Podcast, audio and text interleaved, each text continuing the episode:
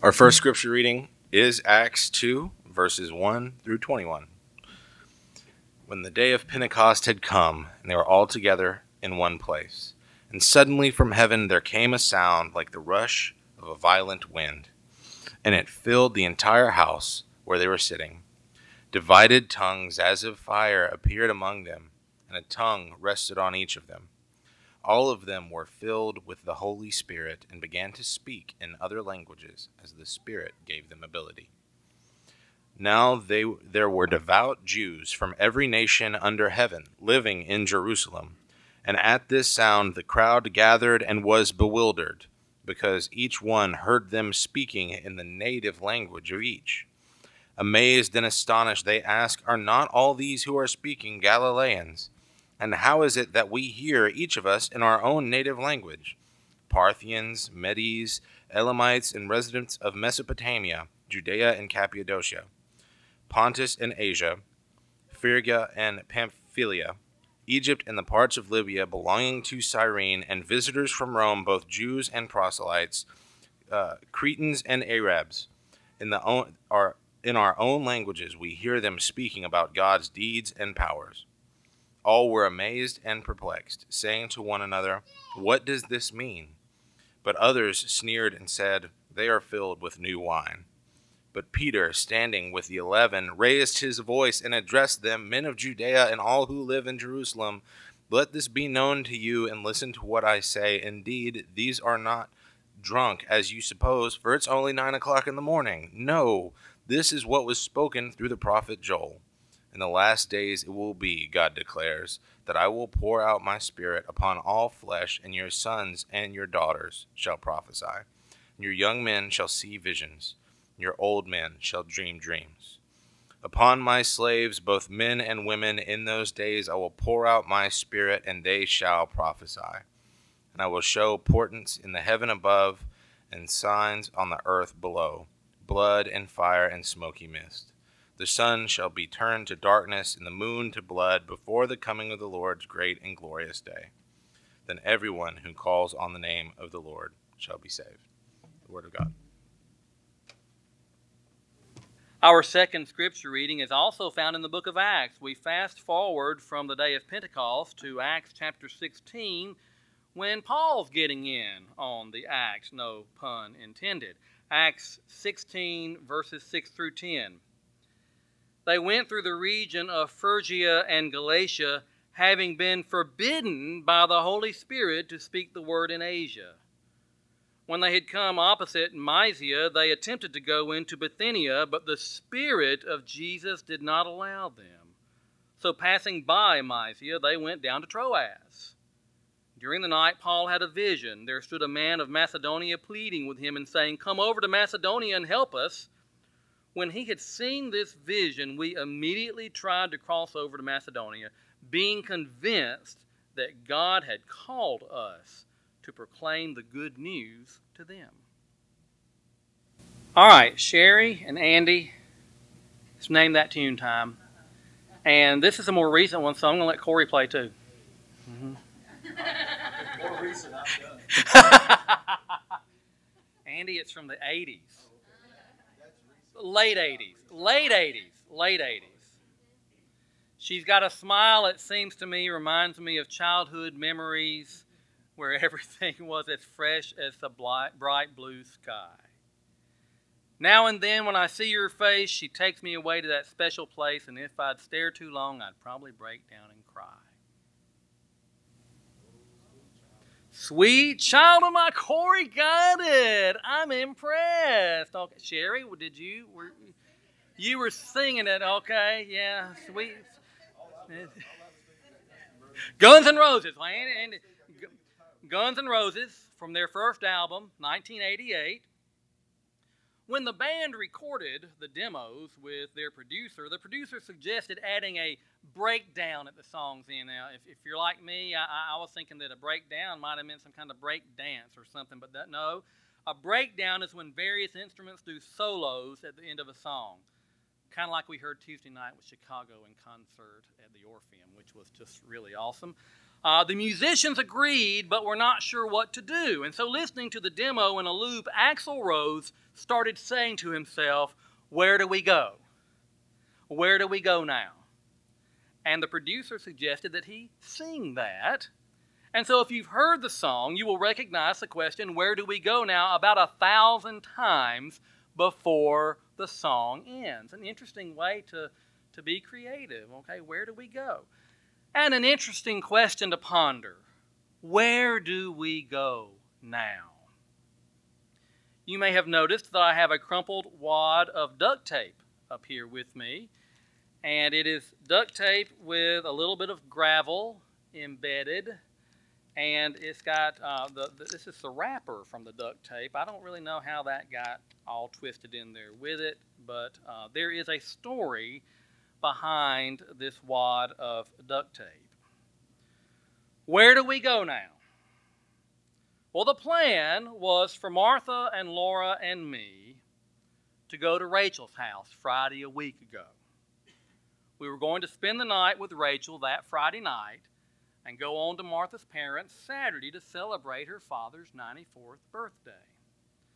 Laura and I picked up Martha in Senatobia after the GED graduation Friday at Northwest. It was kind of late Friday night, and we headed toward Louisville, down I 55. On the way, just north of Grenada, boom! I was driving and I ran over a large portion of a tire in the middle of the road. It's like a big portion of an 18 wheeler tire. And it was just one of those situations where there was absolutely nothing to do about it. I mean, it was dark, the tire was dark, and it's like, there it is, okay? I can't swerve. If you swerve, you're going to fall over, and I didn't even know about other cars around me. Nothing else to do. Take your lumps and run over it. So, boom, ran over it, going 70 miles an hour, and we thought it had passed under us, and we had left it. So we go on down past Grenada, and we're just cruising. Everything's fine. And we were going to get off at Winona, Highway 82, and head over to Starkville and then to Louisville. And so when we got off the interstate at Winona, we heard a under the car. It's like, oh no, no, the tire is the tire's still there. Just know it. We're dragging. We've been dragging this tire for 20 miles. So we pulled into a convenience store, and it's dark, and I'm just a little bit upset. And uh, I get out to look, and it's like, you know, I don't. I'm not typically one getting down on my hands and knees to look under the car, and so I'm doing that. And you know, it's like you know, laying down on the the pavement and everything at the convenience store. And I did, in fact, see something under there. Uh, but it wasn't the tire that we were dragging, it was part of the car that we were dragging. And it's like, you've got to be kidding me. I call it the undercarriage. The, the mechanic called it a dust cover. It, felt like felt on one side, but it was very sturdy, of course. I mean, it's on the car, and, and it's kind of hard on the other side. And um, I tell you what, whatever it's called, the tire ripped it from its bolts and it peeled it back like the lid on a can of sardines. I mean, it just peeled back. Oh my goodness. So, smart Chuck, I decide, well, we can try to get this thing back the way it's supposed to be. And since it's been rolled back, I'm just going to back up and unroll it. And I did, and it unrolled. It did. I was able to pull it back. And then I thought, I can't do anything with this. So I went to the convenience store thinking I could buy something that would help me get this piece of my car put back where it was supposed to be. And it was one of those convenience stores that had nothing, zero. I mean, it's like just had a bunch of snacks and drinks. That was it. There's, there's nothing in this place. So I come back out, like no, nothing in there. And so, but there was a Love's gas station on the other side of the interstate, so, you know, instead of driving the car backwards, which would have kept it the way it was supposed to be, I had to go forward again, which means it's going to re roll itself. And so, and so we dragged and limped across the interstate to the Love station, got in the parking lot, went inside, and uh, they had a lot of stuff in there. They did. They did. There's a $10 roll of duct tape and a ten dollar utility knife. Andy, this is now this, this is pretty cool now. Ten dollar utility knife. I'm gonna keep that now. And uh, so I spent twenty bucks, and I got me a utility knife and duct tape. I said, well, I ought to be able to do something with this. Okay, uh, no wire or anything like that in there either. So I came back out armed with my duct tape and my utility knife, and um, I looked at it again, and it was after nine o'clock Friday night. I said, you know what? I'm not going to be able to do anything to this tonight. Just not going to be able to. So we decided we're going to stay in Winona Friday night. So we limped to a motel, to the motel, uh, where there were several folks outside the lobby who clued me into the fact that I was dragging something under my car. It's like, thank you, thank you, thank you, you know. And they had these dudes out there looking under my car, and I'm in there checking in, and they're out there, and one guy walks in and says, man, you got something under your car. And I said, thank you, thank you, I appreciate it. Thank you very much. I, I really do appreciate you letting me know. Trying not to roll my eyes as I made a reservation for one night. I told the nice lady at the counter of America's Best Inn and Suites, uh, Holiday Inn Express was full. That was our first choice, so we had to limp from there to America's Best Inn and Suites. Told her we were having car trouble, but we're trying to get it to the Ford place in Winona the following morning. And she said, Winona don't have a Ford place. And I told her in a nice tone that my wife had looked it up online and that apparently you do. And she said that place has been gone for years, and it just kind of set her off on why they closed the place down and all jobs. And it's like, okay, thank you. Okay, it's not there, not there. Okay, so she told me about a service station in downtown Winona with real nice people. We stayed the night in Winona. I went and found, went and put a dollar in the Coke machine to get me a Coke. That's what I always like to do when I stay at a motel. So I got up early the next morning with duct tape and utility knife in hand, and I decided, you know, I went and I looked at it again. I thought, I'm just going to duct tape this dude and get it to the gas station. So I'm talking about it in redneck fashion, people. I had the front end of the car, Martha's car, duct taped with a trying to pull that bottom up and duct tape it all over and uh, pulled out of the, the, the motel, no scraping. It's like, yes. And so I just went really slow and made a lot of people mad as I got down to the service station. Got to the station at 7 o'clock Saturday morning. It was open, the garage doors were up, and I'm going, yes! There was an older gentleman providing full service, folks. I'm talking about windshield, doing the windshield, checking the oil for people. I had not seen a full service gas station in a long time. It brought back memories from my childhood. I mean, it had the little things that you run over, ding, ding, ding, you run over them, and the guy comes out, and and I it, it was it's like, wow, this is a blast from the past. And so I told the man my problem and asked if he had anyone who could take a look at it. And this was his reply. Well, I've been in Florida for a week and I just got back, and I know that we have somebody that comes to the shop once a month on Saturday, and I think this is his Saturday to be here.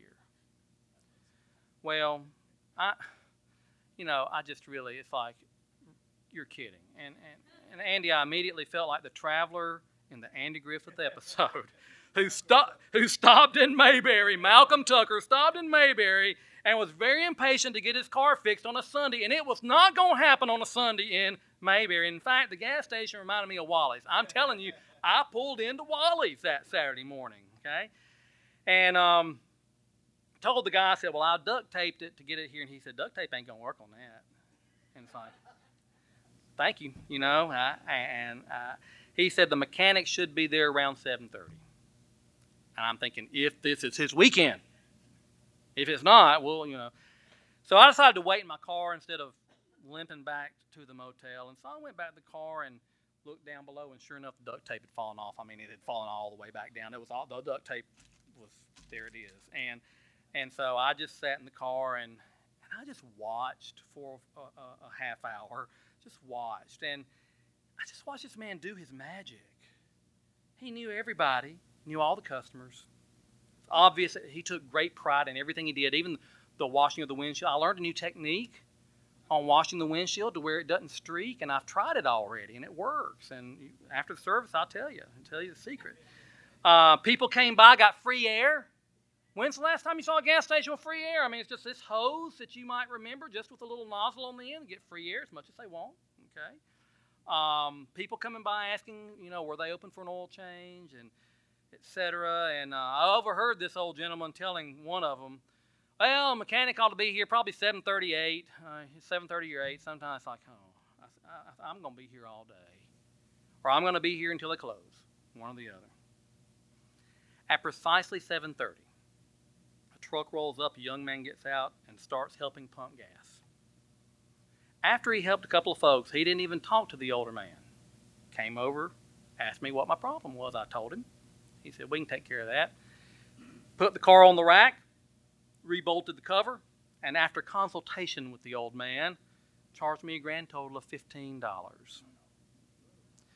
I said, Well, let's go ahead and fill it up. You know, I kind of felt like I needed to give more than $15. And so uh, the name of the station was Lott's Exxon, and while the old man was filling it up, I asked if he was Mr. Lott, and he said no. That he had sold this gas station to a man who had been working for him since the other man was 12 years old, and that that man is now 42 and he has cancer. And the older man says, I'm just coming by to help out from time to time. I went inside to pay. There's no pay at the pump here. No pay at the pump. People were just giving cash and, and going on their way. They give the credit card and he goes in to run it and come back, like in the olden days. Well, I go in to pay, and um, I noticed a big screen TV on the wall. I looked over, and I'm telling you, you can go to Winona and you can ask this old man. A black and white Andy Griffith was playing. I, I almost fell out. It's like, are you kidding me? And it wasn't that episode, but uh, after regaining my composure, I just said, hey, You're watching my favorite TV show, too. And he said, Yeah, that Barney's something else, isn't he? Where do we go now? Where do we go now? Just 12 hours earlier, we had no idea we would be spending the night in Winona, that I would experience Wally's gas station, that I would be left alone to slow down and ponder that I would be able to sit there and reminisce and just watch this blast from the past and how easy everything seemed. Life is kind of like that, full of twists and turns, some of them unexpected. And as it happens, our Christian lives can be like that too. There are times when we might be asking ourselves, where do we go now? And on this Pentecost Sunday, I would submit to you the answer to where do we go now would be where the Spirit leads. The day of Pentecost, as described in Acts 2, never ceases to amaze and entertain me. I truly cannot imagine what it must have been like. In Acts 1, we note the ascension of Jesus had taken place. Then the 11 disciples, 12 minus Judas, went to Jerusalem, get together, got together with the women, Mary, the mother of Jesus, Jesus' brothers. And they pretty much got down to business. They replaced Judas with Matthias. And then we moved to Acts 2. The setting begins with the day of Pentecost and the festival that ensued. We've heard the story. We've wondered what tongues of fire that rested on people must have looked like. We've heard about the blowing of the violent wind and the speaking in other languages as the Spirit led them. It must have been quite a scene. Such a scene, in fact, that some thought the disciples had had a little bit too much wine. And I just love the response from Peter, especially as I think of it being a teetotaler Peter says, There's no way they can be drunk. It's only 9 o'clock in the morning. Nobody gets drunk by 9 o'clock in the morning. You know, give them till 3 in the afternoon. It might be something different. I don't, I don't know. I mean, that's the implication, okay? I just, I just love that line. It's like, why, why was that included? I just think it, was, it might have been included to make us laugh. And so the disciples had gathered in Jerusalem and were getting to the business at hand. And a question that had to come to their minds was, where do we go now? What do we do? And they got their answer in a pretty dramatic way with the outpouring of the Holy Spirit. From that point forward, it seems quite obvious that their answer to the question, Where do we go now? would be, Well, wherever the Spirit leads, that's where we go. So, where did the Spirit lead them? Historians from the day give us some snapshots. Uh, some of this is speculation, um, some of it's probably spot on. Uh, we read that Andrew became a missionary to modern day Georgia or Bulgaria, the area adjacent to the Black Sea near Turkey. He was martyred and crucified in the town of Achaia. Bartholomew became a missionary to India. He was martyred and crucified upside down in Armenia. James, the son of Alphaeus, remained in Jerusalem. He was a preacher there and was stoned to death by the Jews in Jerusalem and buried beside the temple. James, the son of Zebedee, became a local missionary in Judea. He was killed by Herod the Tetrarch and was buried there. John, the brother of James and son of Zebedee, is one of the few of the original apostles who was not martyred but apparently died of old age. Many scholars have him writing the Gospel of John, 1st, 2nd, 3rd John, and some speculate that he wrote the Revelation as well. Matthew became a missionary to Parthia and also died of old age. Scholars typically assign him the authorship of the Gospel of Matthew. Simon Peter became a missionary to Pontus, Galatia, Cappadocia, Bithynia, Italy, and Asia. He was martyred, crucified upside down in Rome. Philip became a missionary to Phrygia, modern day Turkey, and was martyred and crucified there. Simon the Zealot became the bishop of Jerusalem after James and died of old age. Thaddeus became a missionary to Edessa and to the surrounding Mesopotamian region, which would have included modern day Iraq, Syria, Turkey, Iran. He died of old age. Thomas became a missionary to the Parthians and the Medes, and uh, the legend says that he was martyred by the spear in India. Matthias, the newcomer, became a local missionary in Jerusalem, and died of old age.